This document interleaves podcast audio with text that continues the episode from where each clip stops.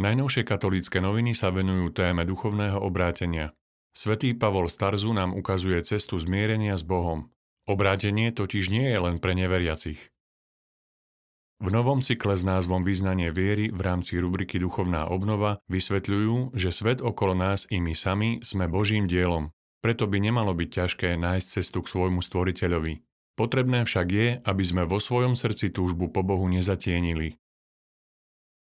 Rozprávajú sa s Olgou Stropkovičovou, ktorá sa vyše 30 rokov venuje katolíckej duchovnej službe odsúdeným v Ústave na výkon trestu odňatia slobody v Hrnčiarovciach nad Parnou. Ako hovorí, navštevuje väznicu, aby jej odsúdeným sprostredkovala Božie milosti. V novembri 2022 dostala za túto službu cenu Svetej Matky Terezy. Prinášajú reportáž udeľovania sviatosti birmovania dospelým veriacim. Pre osobné duchovné dejiny veriaceho človeka je birmovka veľký mílnik. Len birmovanci vedia, aké otázky im víria v hlave. Počas sviatosti birmovania vzývame Ducha Svetého. Chceme s ním žiť. Chceme, aby žil v nás. Chceme sa ním dať viesť, riadiť, aby sme skutočne žili Boží život, ktorý nám daroval Ježiš, hovorí kapucínsky kňaz Jozef Konc. Predstavujú knižnú novinku zo spolku svätého Vojtecha, ktorá je venovaná pápežovi Jánovi 23.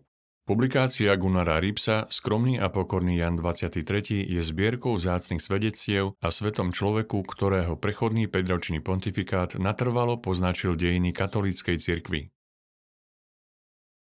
Približujú aktuálnu situáciu, v ktorej sa nachádza Konžská demokratická republika a Južný Sudán. Tieto africké krajiny od 31. januára do 5. februára navštíví svätý otec František. Obyvatelia Konga očakávajú od nadchádzajúcej návštevy slovo útechy od pápeža a tiež uzdravenie rán, ktoré stále krvácajú najmä na východe, uviedol apoštolský nuncius v Konžskej demokratickej republike arcibiskup Ettore Balestrero.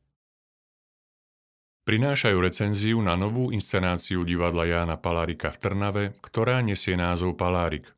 Inscenácia vznikla pri príležitosti 200. výročia narodenia Jána Palárika. Autorom a režisérom inscenácie je Jakub Nvota. Herec Michal Jánoš svojim útlým zovňajškom presvedčivo stvárňuje vzrastom menšieho Palárika, známeho z dobových fotografií. Dávajú odpoveď na čitateľskú otázku, čo robiť, ak má človek pocit, že je príliš vzdialený od Boha.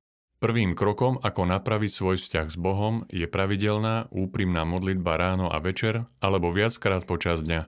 Na prekonanie vlažnosti v modlitbe a dosiahnutie radosti z nej si treba uvedomiť, že je povznesením duše k Bohu.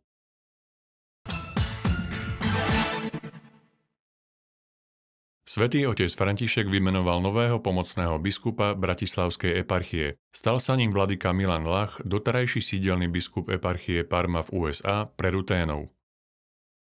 Delegácia konferencie biskupov Slovenska navštívila Rím a Vatikán, kde ich prijal aj svätý otec František. Spravodajstvo nájdete v tlačovej kancelárii KBS. Čo prináša januárové číslo časopisu Posol? Pápež František v rubrike Stále aktuálne slová radí, ako si osvojiť prax ústavičnej modlitby. Šťastie v našom živote.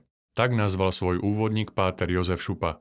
Venuje sa v ňom väčšnej téme, ktorá neprestáva zaujímať človeka od narodenia až po smrť. Uvažuje o tom, čo nás robí skutočne šťastnými. Ten, kto žije v Božej láske, nachádza spôsob i čas, ako milovať aj ostatných. Pripája životný príklad matky, deviatich vlastných a štyroch adoptovaných detí talianky Eurozy Barbanovej.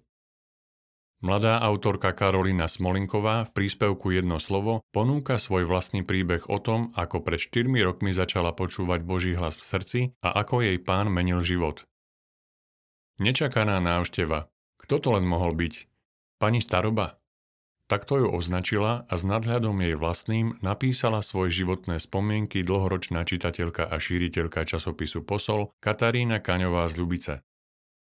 Páter Milan Hromník ponúka cenné zamyslenia pre život a duchovný rast v príspevku Vďačnosť za dar viery. Píše v ňom, moja viera nie je len rozumovou záležitosťou, ale má sa stať osobnou odpoveďou vôle a srdca. Páter Ladislav Čontoš sa v rubrike z našich dejín venuje osobnosti Pátra Klementa Fábika, rodáka z Bošian. Iskry svätého Ignáca trochu inak. Myšlienky zakladateľa jezuitov s úvahami Gabriela Hevenešiho nanovo spracovali páter Vlastimír Duvka a sestra Lívia Marková.